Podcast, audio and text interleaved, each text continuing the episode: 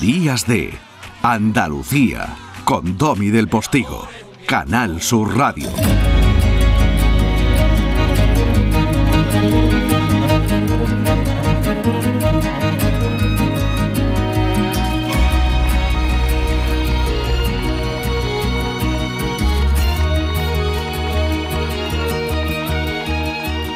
Los profesores de la Universidad de Málaga, Alberto Montero y Che Cabello, desde sus posiciones ideológicas encontradas, se encuentran ante el reto de cómo enfrentarse a un temor que parece haberse hecho realidad esta semana. Los dos dígitos. La inflación casi en el 10% en un contexto como este, porque nos podíamos ir a los años 80, donde también la inflación nos dio un susto, empezó a volverse loca, pero el contexto era distinto. Alberto Montero, buenos días. Hola, buenos días, Domi, ¿cómo estáis? Estupendamente, querido mío. Como supongo que estará Che Cabello, buenos días. Hola, buenos días a, los dos, ¿qué tal? Che, te encuentras en mitad de ruta porque vas a, me parece que, ¿a dónde vas? ¿A Barcelona a dar una conferencia? ¿A Alicante? A, a, Castellón, a Castellón. A Castellón, a Castellón. Bueno, pues... Eh, aprovecho, voy a, voy a echar el fin de semana por allí. No me atrevería eh, a enmendarte la plana si vas a Castellón, pero ten cuidado con la carretera. gracias, gracias. Bueno, cuando yo decía que el contexto y el ambiente, desde luego, mucho menos alegre que aquel de los 80, eh, pese a las dificultades y la crisis económica que entonces se cernía, eh, no me equivocaba, ¿no? llegar en este contexto a los dos dígitos de inflación de antemano, eso es preocupante, ¿no? ¿Es así o no?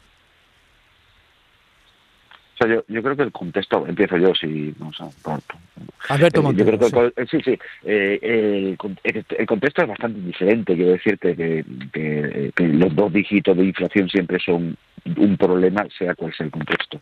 El problema esencial, el contexto esencial, que no es tanto intuyo por lo que tú dices, sino por el conflicto y demás, es por el deterioro que ya viene sufriendo gran parte de la población en, en, gran, en sus condiciones económicas es decir, que no es un golpe que se produce de nuevas sobre una situación más o menos estabilizada, sino es un golpe que se produce de que se produce sobre gente que se estaba recuperando ahora de la de la crisis de 2008 y que ahora se estaba intentando volver a recuperar de la pandemia y que ahora llega la inflación con con, con estos dos dígitos con lo, casi el 10% y el golpe ya empieza a ser como como terrible. ¿no?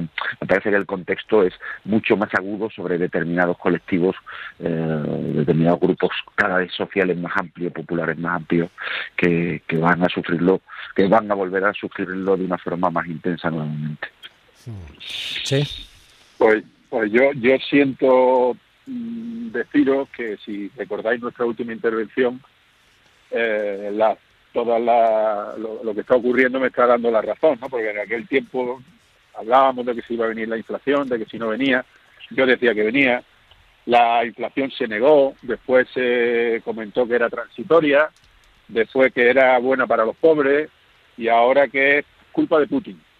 Pero la inflación viene larvándose desde hace mucho tiempo, como yo defendía en aquel programa y como llevo diciendo hace tiempo, y, al final, desgraciadamente, las cosas, pues, el tiempo da la razón y es esa inmensa máquina de hacer dinero en que se han convertido los bancos centrales, que al final nos pasa factura porque no, no, hay, no hay otra forma de, de asimilar tanto dinero como subiendo los precios cuando encima la producción pues se ha medio paralizado con la pandemia, con los cuellos de botella en los puertos, en, el comercio internacional, etcétera.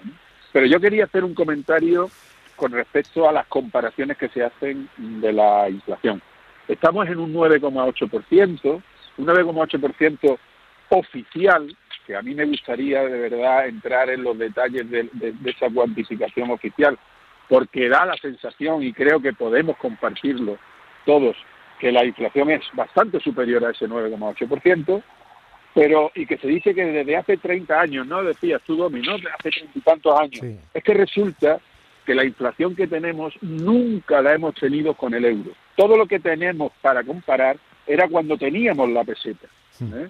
Y, yo creo que eso es una cosa muy importante porque con la peseta pues había mecanismos de devaluación que en, en, definitiva eso es empobrecernos todos, pero bueno, de una forma psicológica salíamos del paso, mientras que ahora no tenemos ese mecanismo porque estamos afortunadamente en el euro, si no tendríamos problemas como Argentina, como Venezuela, etcétera. Entonces, ojo que esta inflación tan grande no la tenemos nunca con el euro en el bolsillo y ese es un, tema importante. Hay un detalle redondeando y es que yo no sé si alguna vez hemos tenido cada español, cada española, una deuda de 30.000 euros por persona, por obviamente eh, ese, ese, ese, déficit tan tremendo ¿no? que arrastramos. A ver, yo, yo volvemos a es que esta, esta es una discusión que no vamos a resolver nunca entre entre Che y yo. Eh, sí, sí, sí, sí hay un punto de coincidencia importante y, y me parece que es una cosa muy significativa que la, que la remarque porque porque coincide plenamente. Es decir, que cualquier país que tiene soberanía sobre su moneda en un contexto, es decir, que tiene una moneda propia, que no es una moneda compartida, pues tiene la posibilidad de devaluar su moneda como un mecanismo de como un mecanismo de, hacer frente a la inflación, que además es un mecanismo bastante más equitativo, porque una devaluación implica un empobrecimiento colectivo de todo el mundo por igual, aunque pues las posiciones de partida sean distintas y evidentemente los resultados al final sigan siendo igual de desiguales que eran antes de que se produjera la devaluación. la, cuestión de fondo es, que está bastante ya, que sigue insistiendo es un, problema de acumulación monetaria, es decir, de una se ha emitido una cantidad de dinero tan elevada por parte del Banco Central, de los bancos centrales, que eso lo han hecho todos, que, eh, que al final esto redunda en, inflación. Cuando está diagnosticado por todos lados, primero, que la inflación estamos en un contexto, está alta en un contexto coyuntural. Lo dicen todos los centros de estudios de mm, relativo prestigio. Lo dice el Banco Central Europeo que prevé que para mediados del año que viene la inflación esté bastante, bastante restablecida y que para dentro de dos años vuelva al objetivo del 2%. Es decir, obedece a factores coyunturales muy concretos que ha citado, o sea, él minimiza esos factores coyunturales, habla de los cuellos de botella, es que los cuellos de botella se vuelven a producir. Shanghai en China ha vuelto a cerrar, los costes de los fletes de transporte de todo lo que movemos a lo largo del mundo se han disparado, el coste del petróleo se ha disparado, el coste de la generación de energía vinculada al petróleo y el gas se ha disparado y todo eso necesariamente que no son factores monetarios se traducen en subidas de precios. Por eso en todos los centros de estudio y en todos los lugares dan como un punte de la inflación vinculada a la subida de los precios y la subida del, del, Imaginemos que Che tuviera razón. Vamos a darle esa, vamos a darle esa, ese razonamiento. supondría una reducción en la inflación el que ahora el Banco Central Europeo reempezara a retirar, a retirar sus mecanismos de compra de deuda y provocara una crisis de deuda a la que tú aludías, eh, Domi, o subiera los tipos de interés y empezara a ahogarnos a todos, que además de tener hipotecas, que además de tener inflación tenemos hipotecas que, que tenemos que pagar. Yo creo que no constituiría ningún mecanismo. Y esa sería la única receta que desde el punto de vista de Che solucionaría el problema desde la perspectiva desde la que, desde la que, desde la que Che lo enfoca.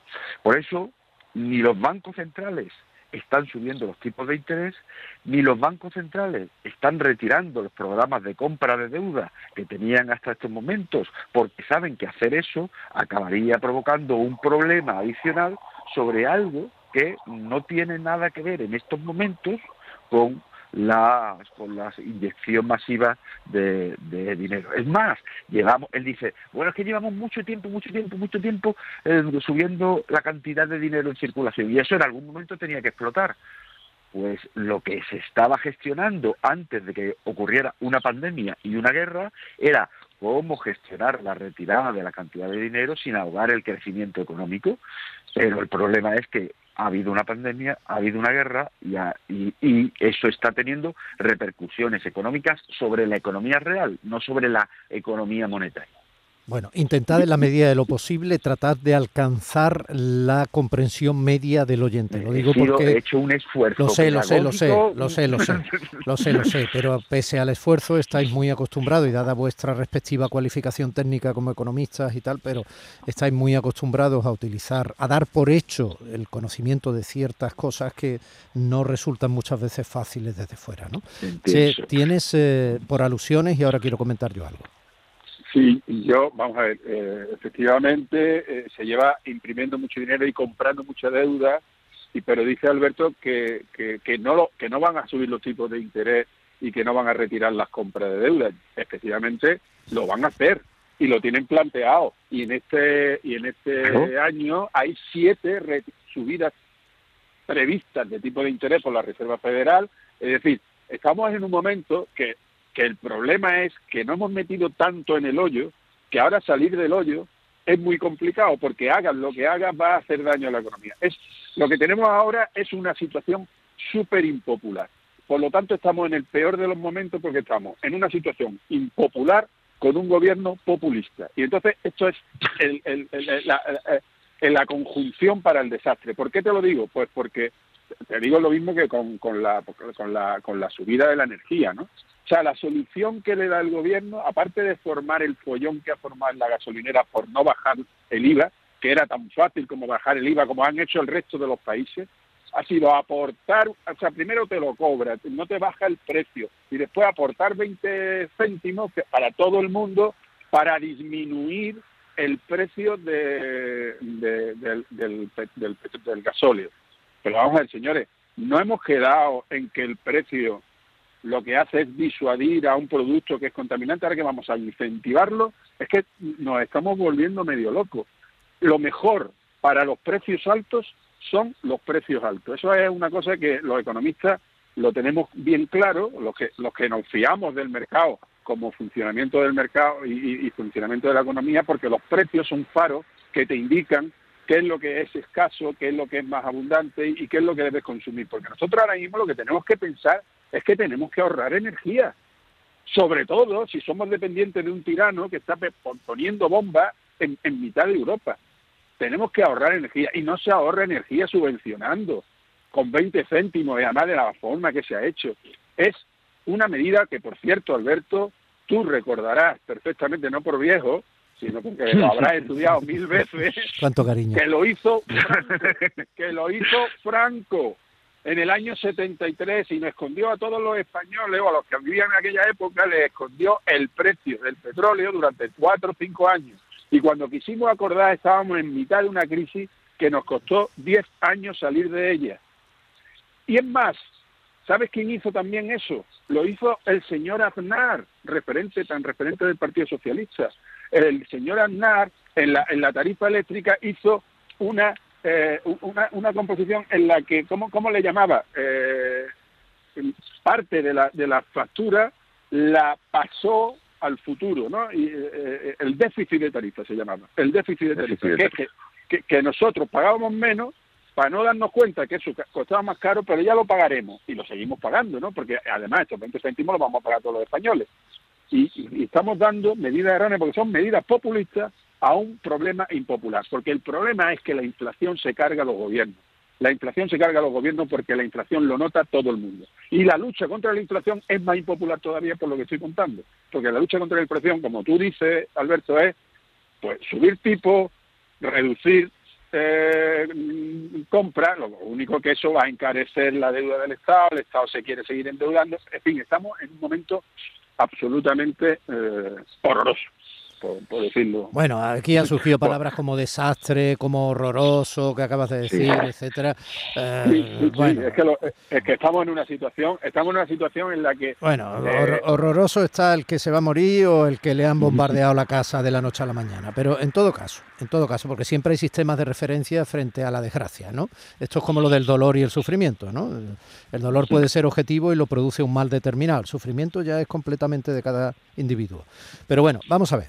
Eh, decidme, por favor, porque eh, ya nos quedan muy pocos minutos y, normalmente en esta sección intentamos arreglar el mundo, decidme de antemano, al margen de posicionamientos ideológicos o con ellos, pero me da igual, decidme cómo se rebaja la inflación, al margen de que tengamos que pagar o no más por la hipoteca, pero cómo se rebaja la inflación. Se pagará más o menos por la hipoteca si se puede, esa es otra, en función de cómo esté ya un nivel de ciudadanía, ¿no? ¿Cómo se rebaja la inflación? Y luego contestadme a esta pregunta si sois capaces en un minuto que me la mandan por WhatsApp. ¿Está el euro en peligro dado que el marco de estabilidad, este también optimista, ¿está el euro en peligro dado que el marco de estabilidad prevé una inflación permanente entre el 0 y el 2 en la zona euro?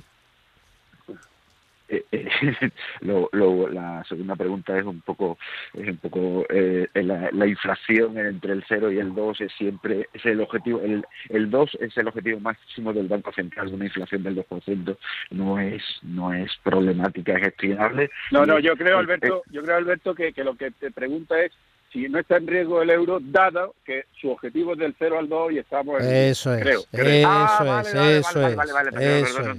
No, eh, no, no, el, el, euro no está en, el euro no está en riesgo. Yo creo que, que si hay algo bueno dentro de todo lo malo que tú has señalado es el nivel de el nivel de de integración de la Unión Europea y de la capacidad de respuesta a todos los niveles, ¿eh? incluido la reactivación de compromisos militares, mm, me parece que son irrelevantes. Pero lo único, lo único que está ocurriendo es pues, previsiblemente una una eh, depreciación del euro. Y con respecto a la primera, yo, coincido en una parte muy importante con Che. Me parece que, eh, efectivamente, mm, no es que no se hubiera que subvencionar la gasolina, pero sí que había que subvencionarla de forma discriminada. Me parece que no es lo mismo la gasolina como factor de producción para un camionero o para un transportista, al porque si, si paga la gasolina más cara, todos pagamos los, los, los, los productos que transporta de forma más cara, a, eh, a, a subvencionar la gasolina para todo el mundo eh, que me parece que no tiene que no tiene ningún sentido. También es cierto que dentro de todo el mundo hay gente que necesita el coche para poder desplazarse al Tajo y que esto lo empobrece y que por lo tanto es muy difícil eh, articular. Francia que ha hecho dar un cheque energético, eh, un cheque de, de, gasolina también en este sentido. Ahora, lo que debería ser de forma mucho más selectiva para transportistas y para y para personas con menos recursos, pues probablemente ahí podríamos encontrar un punto de acuerdo. Che, yo creo, y él, le parece que, que, los transportistas también tienen que pagar la gasolina a precio de oro, pero eso es otra cosa que me parece que no ha dicho. Incluso también, Alberto, que, que, se hagan medidas de ahorro energético. Es decir, que eso sí. Sí, sí, sí, sí esas son fundamentales, claro. O sea, yo, yo lo, que, lo, que, lo, que, tú has dicho de discriminar me parece bien, porque discrimina entre, entre los que son un input en su, en su, en su proceso de, de, producción, que implica la, la carecía de todos los productos que vienen detrás de él, y otra es incentivar la, la, el, el, ahorro energético, incentivar, por ejemplo, el transporte público, es decir, ayuda al transporte público que te va a ahorrar energía o, o ayuda a otras fuentes de, de, de, de ya, energía, pero como ¿no? tú eso como, como tú, si yo digo ayuda al transporte público, tú me vas a decir que estoy incentivando la presencia del Estado en la economía, pues igual no te lo he querido decir. a ver si ahora va a ser, a ver si ahora va a ser tú el... Y, y, yo luego yo creo que hay otro elemento que creo que también podemos coincidir, que es el disparate en la fijación del precio de la energía y cómo se está disparando, eh, cómo se está, cómo se ha disparado en España. Y que me parece que es un importante logro del gobierno portugués y español el conseguir que Europa, porque en última instancia que tienen la, la capacidad de la competencia para decidir sobre esto hayan conseguido um, establecer la permitir la posibilidad de que la, de la, generación de energía se pueda topar. Porque estaremos de acuerdo Che y yo creo en que eh, no es el mecanismo de mercado tal y como él y yo entendemos el mercado lo que determina el precio de la energía en España sino que es un mecanismo artificial las, lo que se llama las subastas marginalistas que eh, que, que, es, que no es, que no es eh, la determinación de los precios del mercado. Y no le quiero comer más tiempo a él. Bueno, yo, eh, yo te diría que la subasta marginalista intenta imitar a lo que hacemos con cualquier otro producto. Nosotros siempre pagamos por el producto por el, por el, coste marginal mayor en cualquier, en cualquier producto, en cualquier producto. No lo que pasa que lo que hay, lo que no hay ahí es una competencia real. Y, cada vez que lo, que no hay lo que no hay es lo que hay es diferentes lo que hay es diferentes precios de energía muchos de ellos ya amortizados y que solo las la instalaciones fijas y que solo hay que atender a sus costes variables y estamos pagando por el precio de la energía más cara no claro, claro, pero lo mismo que pasa con los tomates y lo mismo que pasa con las patatas y lo mismo porque al final Claro, porque al final lo que lo que tenemos que hacer es intentar, porque eso lo que hace es incentivar, este, este mecanismo lo que hace es incentivar aquellas tecnologías que no son caras, sino que son las baratas, que son las que están consiguiendo beneficios. Y, y dejar de lado las caras, que en este caso sería sería el gas. Lo que pasa que la que, que la política eh, energética es una política de largo plazo, cosa que los políticos no entienden para nada, porque para el, político a largo plazo solo tiene la, la 20-30, ¿no? Eh, o, o el ecologismo 2.0. 2030 te refieres a la agenda europea que pretende llegar a una economía circular, que, sea medioambiental, etc. Pero, pero, pero, lo pretende hacer. lo pretende te, lo digo por ti, Alberto, que sé que va a estar dando en el. que lo pretende hacer de una forma planificada, como hacen los gobiernos, sin tener en cuenta que hay que llegar a una transición y se han cargado por bueno, A ver, aquí, aquí me tenéis intentando traducir cosas, tecleando como un, como un demente ante el ordenador, viendo cómo nos pilla el tiempo, para ver, para encontrar alguna definición que pudiera acercar a mis eh, limitadas neuronas, que es un sistema marginalista en el mercado, como el de la energía, ¿no? Entonces he encontrado una que no sé yo, dice es el sistema en el que el precio final, o sea, el que, el que nos llega a nosotros para pagar, ¿no? lo, que se llamaba PVP, ¿no? El precio de venta al público, que algunos creen que es PVC, el material para hacer cosas en los baños y eso, plástico. El precio final lo determinaría el valor de la última tecnología necesaria para cubrir el cupo de energía demandada por las comercializadoras. ¡Ofu, Dios mío! Básicamente significa que si tú llenas, eh, en una expresión populista como las que le gusta a Che, eh, es que si tú llenas el, el carro de mortadela y al final pones un, sobre de un sobre de jamón, pagas todo el precio del, del, carro a precio de jamón. Eso, es lo que a Che le parece que es razonable y lo que yo digo que es bastante ah. razonable. Porque el jamón siempre es la última tecnología necesaria. Y el gas es la última tecnología que cubre la falta de producción, en la falta de producción en todos los demás. Entonces, aunque tengamos una una cuota, solo termino, termino, una cuota de gas, de consumo, de uso del gas del 15% en todo el combinado de elementos, de, de, tecnologías energéticas, de productos energéticos, la nuclear, la hidroeléctrica, las renovables. Es decir, las renovables la pagamos también a precio de gas, por decirlo de alguna manera.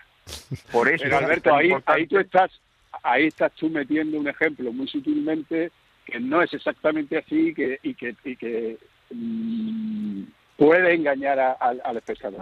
porque, la mortadela, porque la mortadela no sabe lo mismo que el jamón.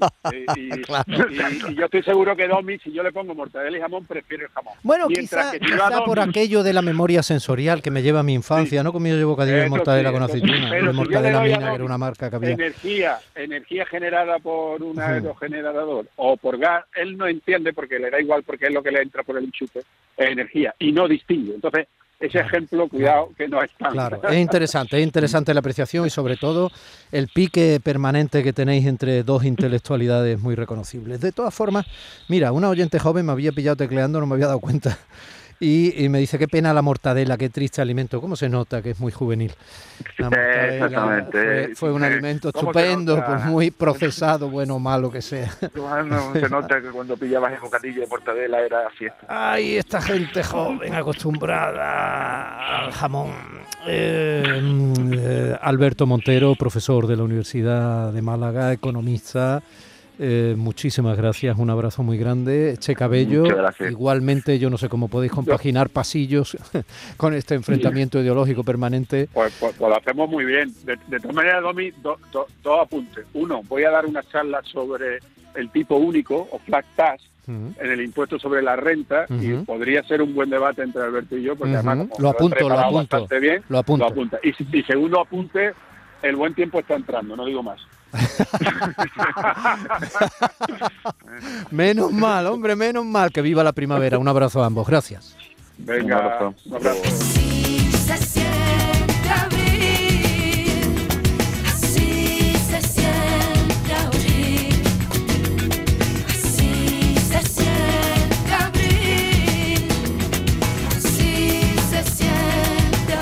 Y en ese empeño estamos desde quienes hemos comido muchísima mortadela en ofrecerte permanentemente jamón pata negra. No te vayas. Días de Andalucía con Domi del Postigo, Canal Sur Radio.